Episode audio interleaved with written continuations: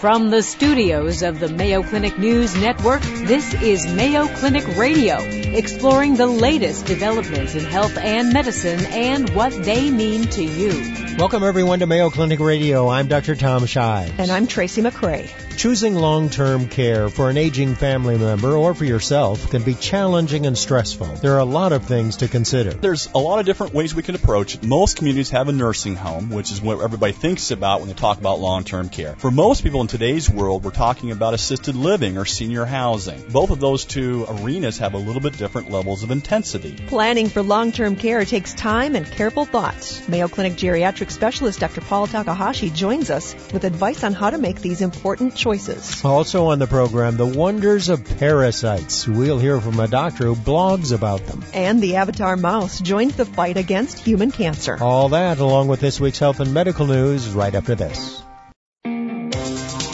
Welcome back to Mayo Clinic Radio. I'm Dr. Tom Shives. And I'm Tracy McCray. You know, it's never an easy decision, whether for yourself or an aging loved one, and that's deciding when to move into a long-term care facility or assisted living or a nursing Sure. home. Rarely easy. Uh, and it usually means giving up some of the independence that you've had for most of your adult life. In fact, it's probably almost as difficult as giving up your driver's license. Oh boy. Well, sometimes choosing long-term care may the may be the best move when you have chronic health problems or you're just having a harder time getting around. Here to talk about factors to consider when weighing long-term care is Mayo Clinic internal medicine and geriatric specialist Dr. Paul Y. Takahashi. Welcome to the program, Dr. Takahashi. Hi, Tracy. Hi, Tom. How are you guys doing today? Nice Uh, to see you. Fine. Nice to see you. You know, you always want to remain friends with a geriatrician because sooner or later you hope you'll need them. Yes, that's right. One of the doctors I'm not seeing on a regular basis, but will be someday. Thanks, Tracy. So we want a little advice Yeah. about uh, when and where to go when you need some uh, assistance and you become a senior citizen. And tell us first, what are some of the, the reasons, the usual health problems that would require that uh, an individual think about going somewhere where they can Absolutely, Tom. I think this is a really important topic as our population is getting older and as people I'm taking care of are getting older. This is frequently coming up, and they ask they ask me, say, Paul, what are really the issues? And so one of them that really comes up pretty frequently is if there starts to become problems with memory. Memory still is probably one of the number one reasons why people start having challenges staying at home. We take a lot of things for granted, the ability to cook your meals, pay your bills, get up and get around, but if you start having some memory problems, that becomes more and more challenging. Um, if you have a spouse or you have a, a, a caregiver who can help provide some support with that, oftentimes people try to do that and try to stay within their home. That's always what people want. They always want to stay at home, and I don't blame them. I, I like to stay at home too. Um, but as we people start having some problem with memory, that becomes a challenge. Second on that list, of course, if people become more frail, they have problems getting around, getting out of bed, uh, going, you know, going to the bathroom. Those continue to be issues as well, and that's when we start having those discussions about, well, maybe the time is now to start thinking about going to a little bit of a more in- intensive environment to get some help and some support. So the the two main ones would be dementia, uh, memory problems, and and weak frailty. Weakness, frailty, and falls, and those types of issues that come up. So you just can't maintain. You can't get up the stairs, can't get off the toilet. So that's a big issue. What, let's go back to memory because uh, uh, today I couldn't find my car keys. You know, so exactly what do you mean by memory? Do you mean that you Listen can't? closely. Right. I. This is why I want to get it down. Yes. You don't remember where your medicine is. Or you forget to take your medicine, or That's forget correct, to feed Tracy. yourself. So when you lose your, your keys, what do you do? You start think, you come up with a plan. You say, Right. what I'm going to do, I'm going to start on this floor. I'm going to keep going up or down to ki- figure out where I parked. Mm-hmm. When we have people with significant memory loss, they don't recognize what to do. They don't, there's no problem solving that goes into that.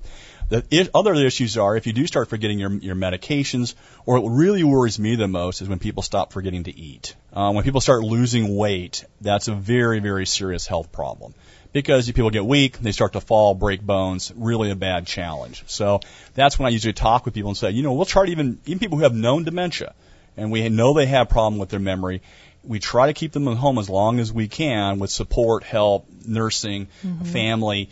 Uh, but when they can't do that, that's when we start thinking, oh, maybe we need to look at a different environment. And, and what are the options? So there, there are different Absolutely. levels of, of care, and so how do you decide what you need and, and what's available? Well, Tom, there's a lot of different ways we can approach it, depending upon where you're at, what community you live in.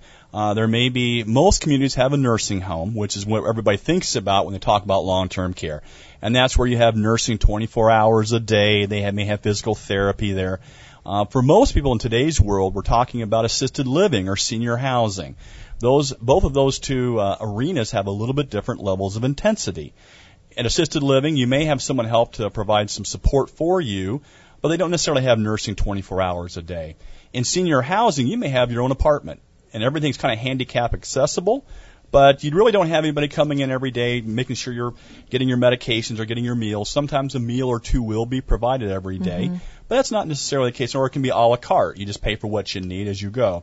And of course, the cost issues are very different with that depending upon how much support you need. So, uh, would you say that senior housing and assisted living are basically the same thing? Uh, a and then the next step up would be nursing home? Exactly, and they're very similar. And again, in different areas, it could it could vary a lot in terms of what is senior housing. Some places have a lot of support. Some places basically just an apartment that a lot of older people live in. Back in the day, however long ago that was, five years ago or 25 years ago, you know, you were either at home or you're in the nursing home. And now that you have all these steps in between, of you could go to assisted living, you can start out in senior, senior housing. I would think that might make it a little bit more enticing for people to say, yes, I'm ready to leave my home.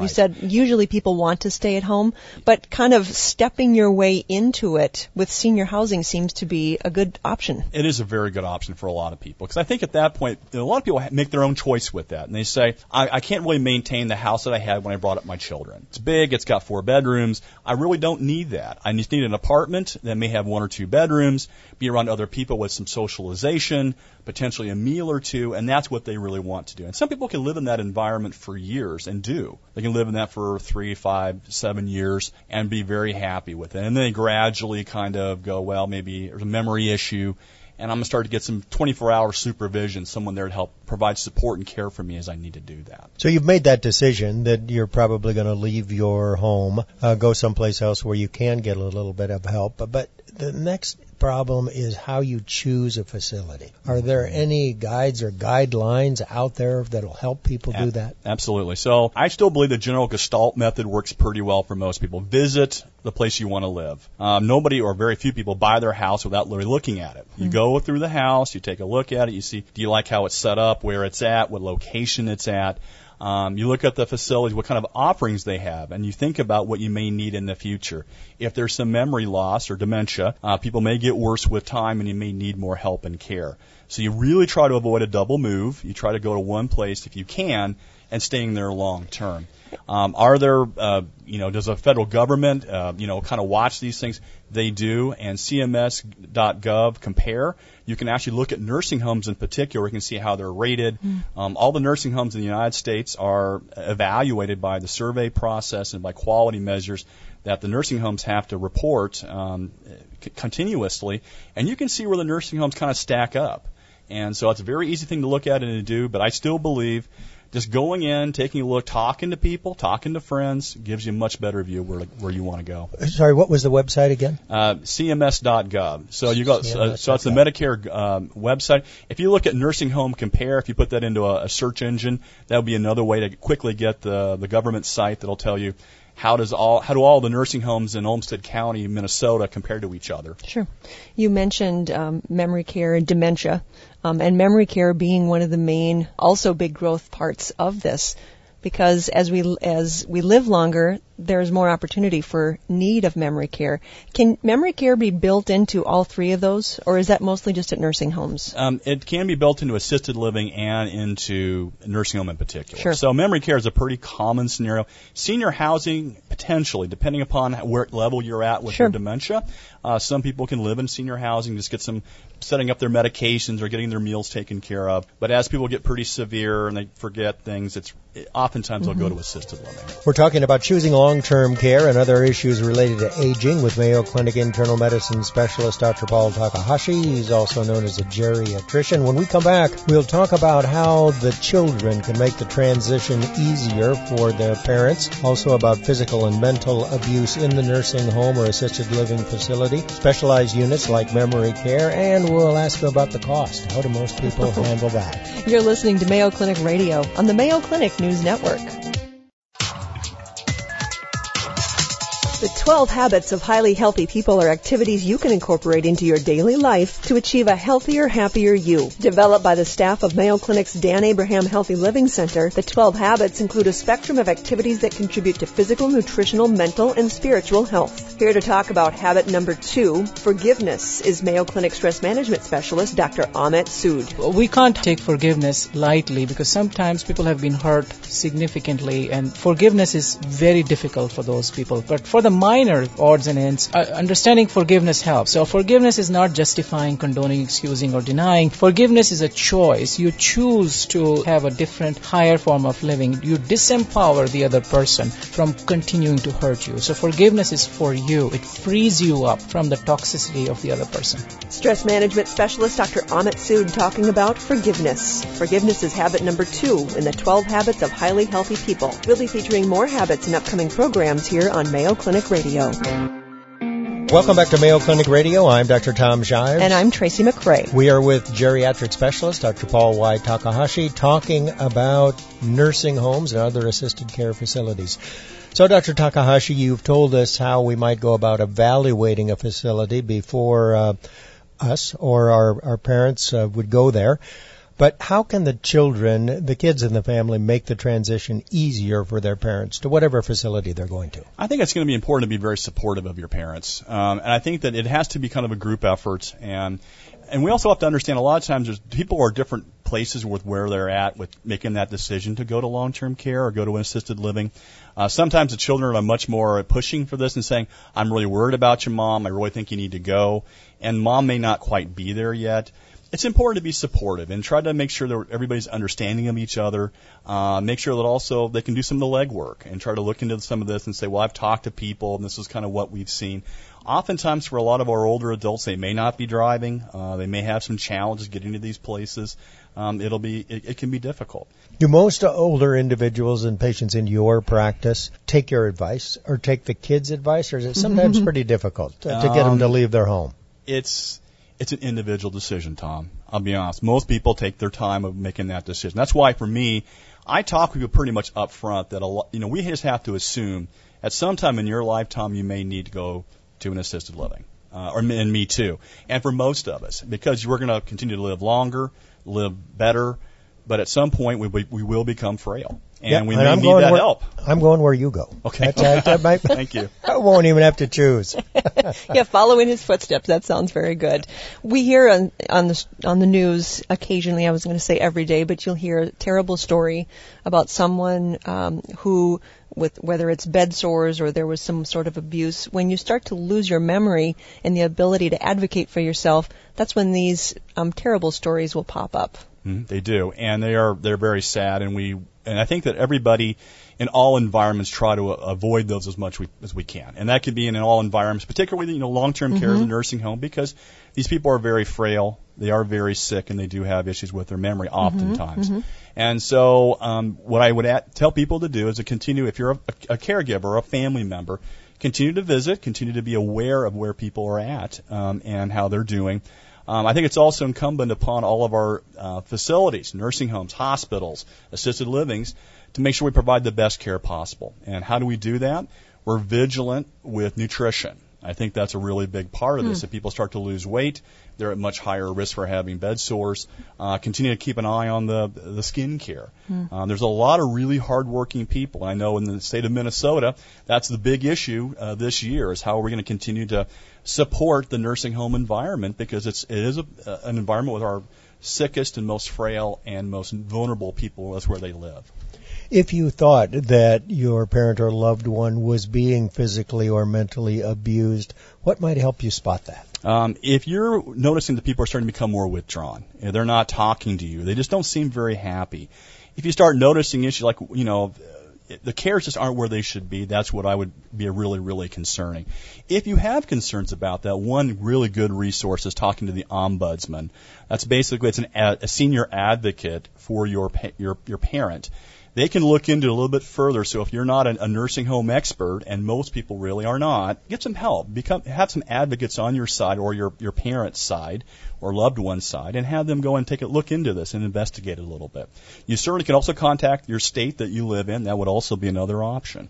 Where do you find this ombudsman? Usually, I would uh, I would I would search it on the um, on the internet. Uh, look at ombudsman for the state of Minnesota or whichever state you live in. Mm-hmm almost all states do have a, a senior advocate. If you're ever not sure, each state and each county has an area agency on aging and there's always a, a, at least someone to talk to there and, and express your concern and say, I'm a little bit worried about where my mom's at and what's going on there, and they will at least be able to help you to say this is the right person to talk to. It may be a county social worker. There may be some other things that they could they could provide for you. I am trying to figure out how to pay for braces in camp but mm-hmm. uh, college is a little bit in the in, out in the future. But paying for assisted living or nursing care is something that I can't even conceive of right now. But that is a huge part of this conversation. Absolutely, and that's going to be continue to be a bigger and bigger one because these are not cheap at all. So we think about the cost of college, and you think, well, that's going to be roughly I don't know a couple hundred thousand or so, give or take. Um, talking about a nursing home stay, it's usually about eighty thousand dollars a year. Mm-hmm. So that's uh, and you recognize that most people don't have much more than about fifty thousand in savings. This is incredibly expensive. Um, assisted living may run about four thousand dollars plus or minus a little bit, and then if you have four, any four thousand a month, four thousand a month, so about half the cost. But then you have to add in sure. the a la carte care. The problem is a lot, there really are no good funding mechanisms. We think about, oh, Medicare is going to take care of that. Well, if you're in for a very short period of time and after a hospitalization or a surgery, they'll pick up some of that.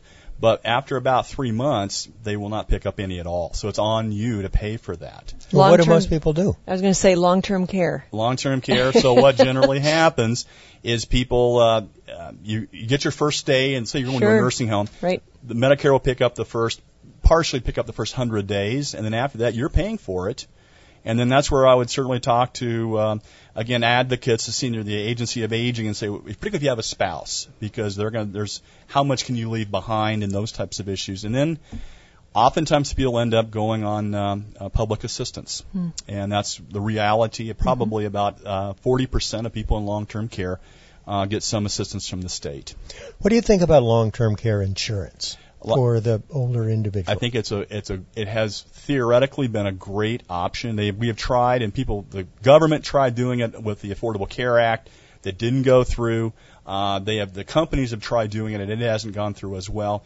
A lot of it's because these are this is an insurance question. People are living longer, um, they're living better, and what we used to think, well, people would stay in the nursing home for about maybe two years plus or minus now it's becoming three years or three and a half years. So that the average stay. The average stay, average so average life expectancy in long term in a nursing home is about three years now, Tom. Wow. So, that, so that's they, uh, two hundred and forty thousand yeah. dollars. So they didn't. So the, the all the big insurance companies didn't plan for that, and they thought it was going to be two years, and the numbers just don't work well. They're they're expensive when you want to buy it. So when you're young and you, you can actually afford it, you may not need it, and when you're old enough, you may actually think about it. It's so expensive, people can't afford it. They can't afford the insurance. Yeah, that's the problem. Wow. So I got to be getting. I'm supposed to be getting this now when I'm in my 40s. That is actually something that I read. If you yeah. want to get long-term care that's, insurance, Tracy, that's about right. You really have to be in your 40s. And you're thinking about well, why am I going to have to spend 30 plus years uh, of not in, inexpensive mm-hmm. insurance to do that? And you're thinking, well, and I think a lot of people I talk to, they think, well, I'm just going to let things happen as they happen. I mean, just to be honest, that's what they do. Right. Dr. Takahashi, you've taught us a lot about long-term care, and we greatly appreciate it. Thanks for being here. Thanks, Tom. Dr. Paul Takahashi specializes in gerontology and internal medicine at Mayo Clinic. Still to come on Mayo Clinic Radio, one doctor's blog that celebrates the wonders of parasites and mouse avatars join the fight against human cancer. Coming up, the latest health and medical news with Vivian Williams. You're listening to Mayo Clinic Radio on the Mayo Clinic News Network. Hi, I'm Vivian Williams with the Mayo Clinic News Network headline. We sit around way too much. Our bodies are meant to move. So start walking. A new study in the Journal of the American Society of Nephrology found if you get up out of your chair and casually walk around for two minutes every hour, you might just live longer. Walking is very important because there have been quite a number of studies now in the literature that show that people who sit for prolonged periods of time have increased risks of heart disease, they have increased risks of obesity, increased risks of diabetes, uh, and perhaps even increased risks of cancer. Dr. Thompson says to try to fit in at least 15 minutes of walking throughout the day. How? Get up and go talk to colleagues in person instead of communicating by text or email. Take stairs, not an elevator. Use a printer that's away from your desk and walk while on the phone. Because we're not moving as much at work as we used to, that uh, we are gaining about six pounds every year. And that's a lot. So get up and get moving to better health. You might have a treadmill at home, and they're certainly a common piece of sports equipment at the gym. They're great for exercise, but accidents do happen. According to Mayo Clinic sports medicine specialist Dr. Jacob Sellon, some of the treadmill related injuries he sees are sprains, strains, and abrasions. But injuries such as head, spine, or limb trauma can be serious issues. Here are some tips on how to stay safe. Keep children away during use. Make sure there's six to seven feet of space behind the treadmill. Know where the emergency stop button is. Wear the safety keys so it shuts off if you fall. Keep your eyes focused forward and let the belt stop completely before you step off. All ways to stay safe while getting exercise on a treadmill.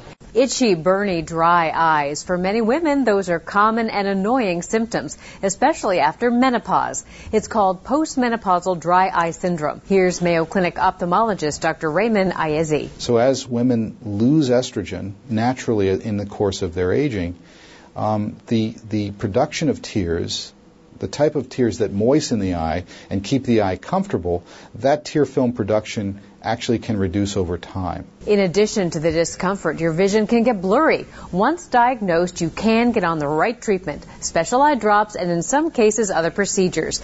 Dr. Iezzi says the key to good eye health for women is good overall health. Ideally, they would, they would seek routine medical care periodically through their life and certainly uh, as they age. Talk to your healthcare provider if you suffer from the itching and burning of dry eye. And that's today's Mayo Clinic News Network headline. I'm Vivian Williams.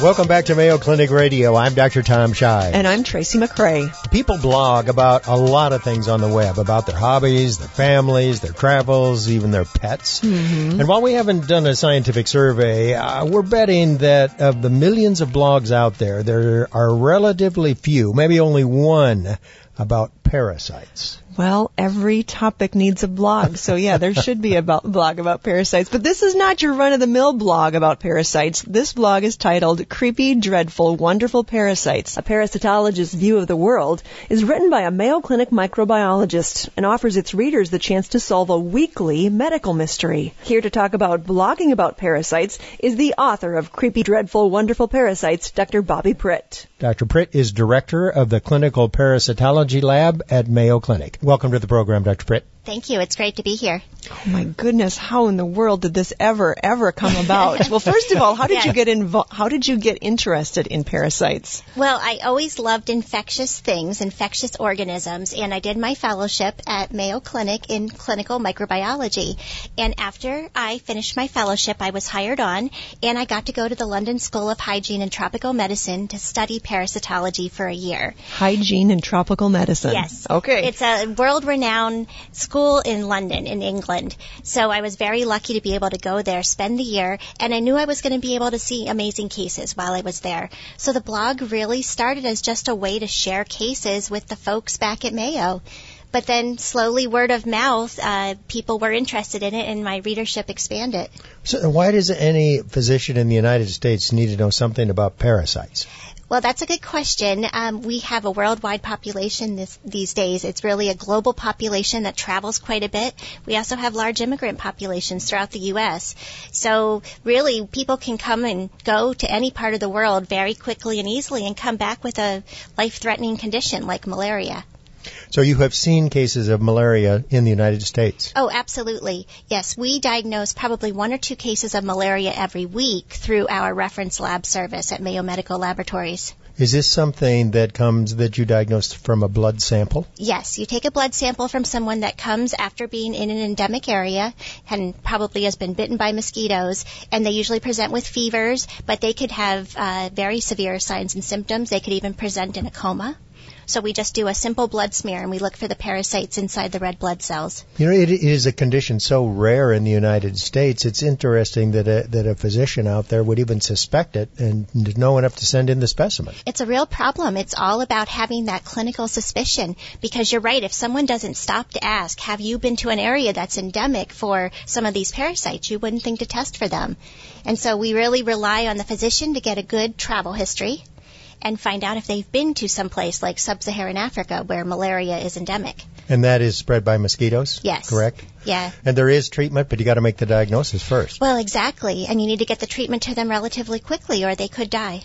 Your blog is so fascinating. I do have a tip for people that go there that you should make the photos smaller. Do it before lunch. Oh, yeah, maybe before lunch is a good idea. Not during lunch. And there are some videos on there, so right, I guess a word of caution if you, uh, you know, have a bit of a queasy stomach. You have thousands of people that follow your blog. Do you have any idea, first of all, what the number is? Well, how many people follow your blog? Well, I really, yeah, I'm amazed to say that I just checked and I got 16,000 page hits last month. All right, so, So- 16,000 people that go and looked at the blog last Mm-hmm. month. Do you have any way of knowing if more of them are medical professionals or are they just the lay public that are just like you interested in parasites? It's hard to know for sure, but people can write in and leave comments on my blog. So I certainly know the people who write in and, and leave comments, and those are mostly parasitologists, microbiologists, infectious disease physicians. But I'm sure there's just people out there that are just part of the general public that are interested in parasites. Now, are you going to host a cruise or something where people can cruise with you and for five days you can that's a- talk about parasites? I don't know if that's a good idea because they might think they're going to get parasites while they're on this cruise. You don't want to go any place where there's malaria. right, or exactly. endemic. Tropical cruise, probably out of the question. Are the, now you post a case every week, which is kind of a, a Mm-hmm. mys- mystery case, and ask people to try and make the uh, diagnosis. Are these cases of your own that you have seen, or where, where do you get the material? A lot of the cases come through my laboratory, and of course they're all de-identified, so you'd never be able to tell where this uh, case came from. But a lot of them get donated from my readers now.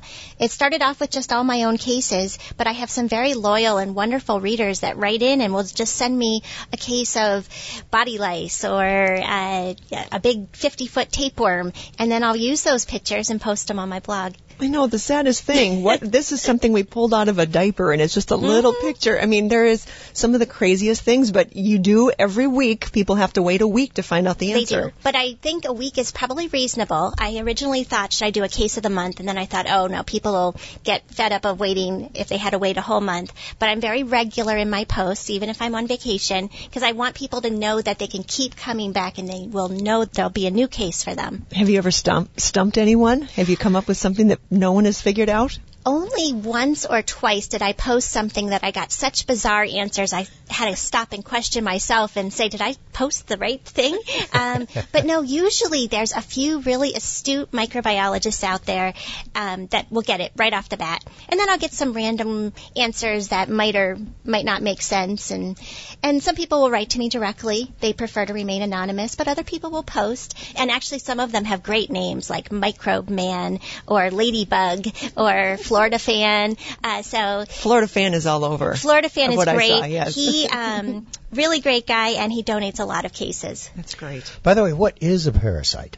Well, that's a good question. So a parasite is generally considered a eukaryotic organism, so it has a true nucleus, and it either lives in Eukaryotic. yeah, like eu meaning true, and karyotic meaning of the nucleus. So it has a true nucleus, unlike a bacterium, which doesn't have a true nucleus. It's a prokaryotic organism. So a parasite has to be a eukaryotic organism, true nucleus, and it has to live in or on a person. And that's how it survives. So it could be something like a head louse that lives on your head. It doesn't have to be inside of you, but it's drinking your blood, so it's getting food from you and it's also getting shelter from you.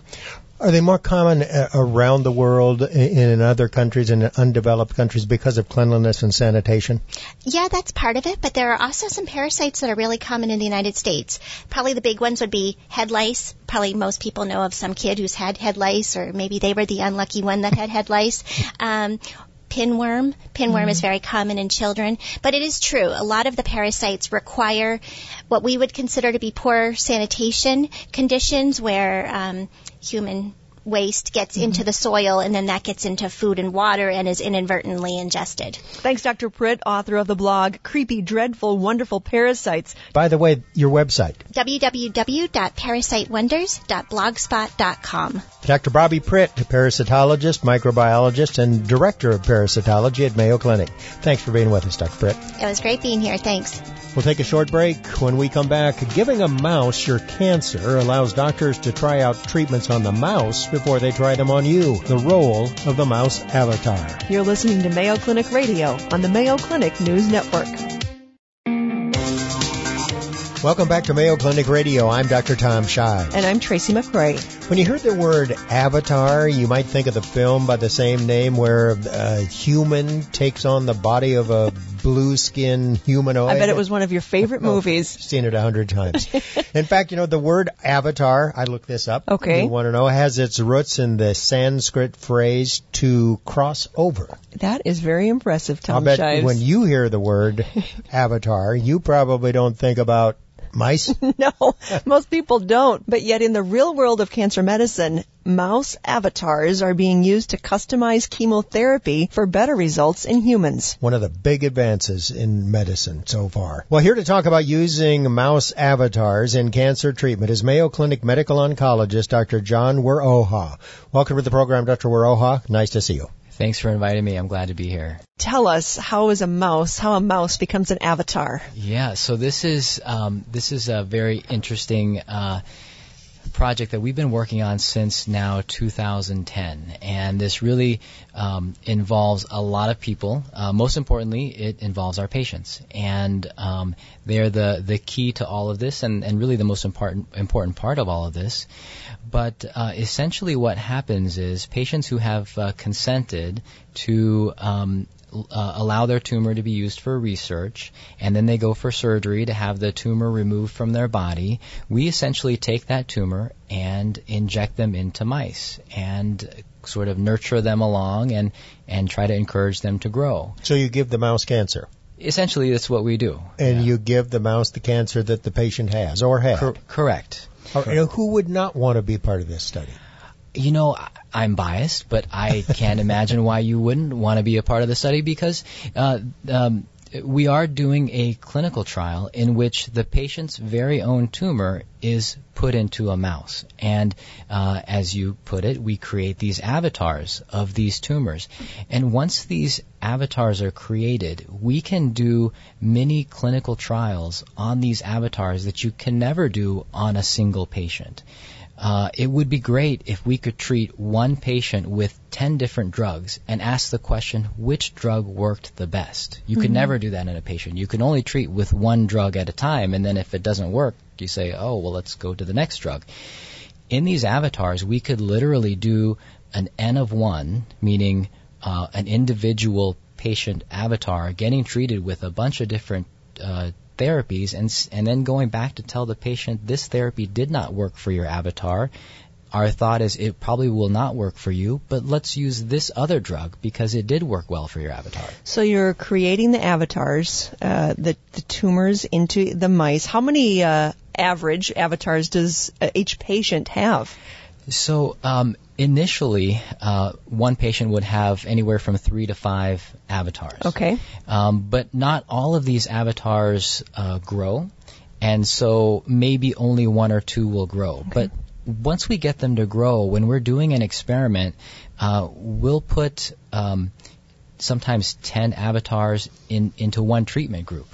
And so if we're if we're talking about five different treatment groups and five Wow. mice per treatment group, you're talking about 50 avatars. And in the meantime, the patient is waiting to determine which chemotherapy works best for their tumor. Correct. Yeah. So um, the way this trial would work is that patients would have their debulking surgery for ovarian cancer. Means that the tumor is removed. The tumor is removed, Okay. and um, then they would go on to receive standard chemotherapy that every woman with ovarian cancer would get.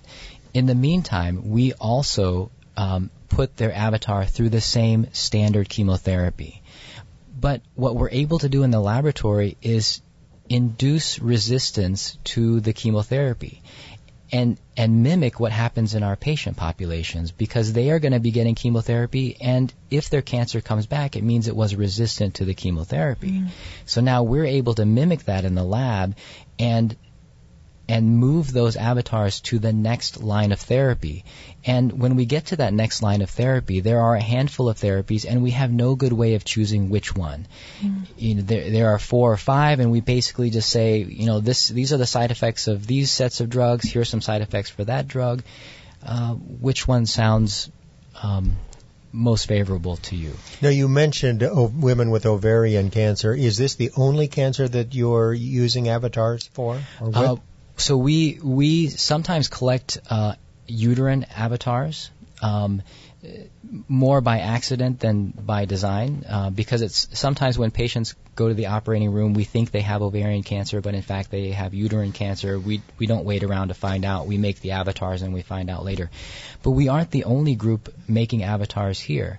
So uh, there are investigators here making avatars with brain tumors, uh, breast tumors, um, pancreatic, uh, prostate, and uh, I may be maybe missing some other ones as well. Pretty amazing, though. I mean, that you can actually have a mouse help you determine what is the best chemotherapy for a particular patient. Yeah. And and we can't say that the avatars can do that for us yet. And that's the reason why we're doing the clinical trial is to figure out if these avatars can indeed predict the best response to chemotherapy.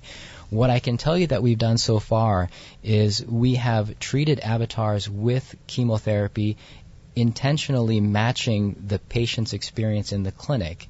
And what we've a- what we've done is we've asked, asked the question: How often does the avatar response to chemotherapy correlate to the patient? And so far, it's corresponded every time.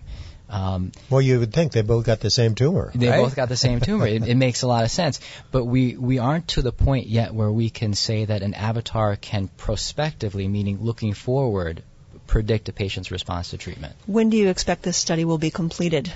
Well, it uh, we are still in the process of opening it. We've got through the uh, we're working through IRB right now. We've got all of the approvals. We're working with Mayo Arizona and also Mayo Florida uh, in order to collect avatars from those two locations and and um, and bring them here to Rochester so that we can make the avatars here in Rochester. We haven't. Um, uh, opened it yet for patients. What we've been doing over the last year, though, is we've been um, we've already started the process of uh, of inducing this resistance. We've already started the process of making avatars and, and testing their response to second second line therapies. We just haven't accrued the patients yet. It doesn't sound like it should take too long to figure out whether or not this is a viable concept.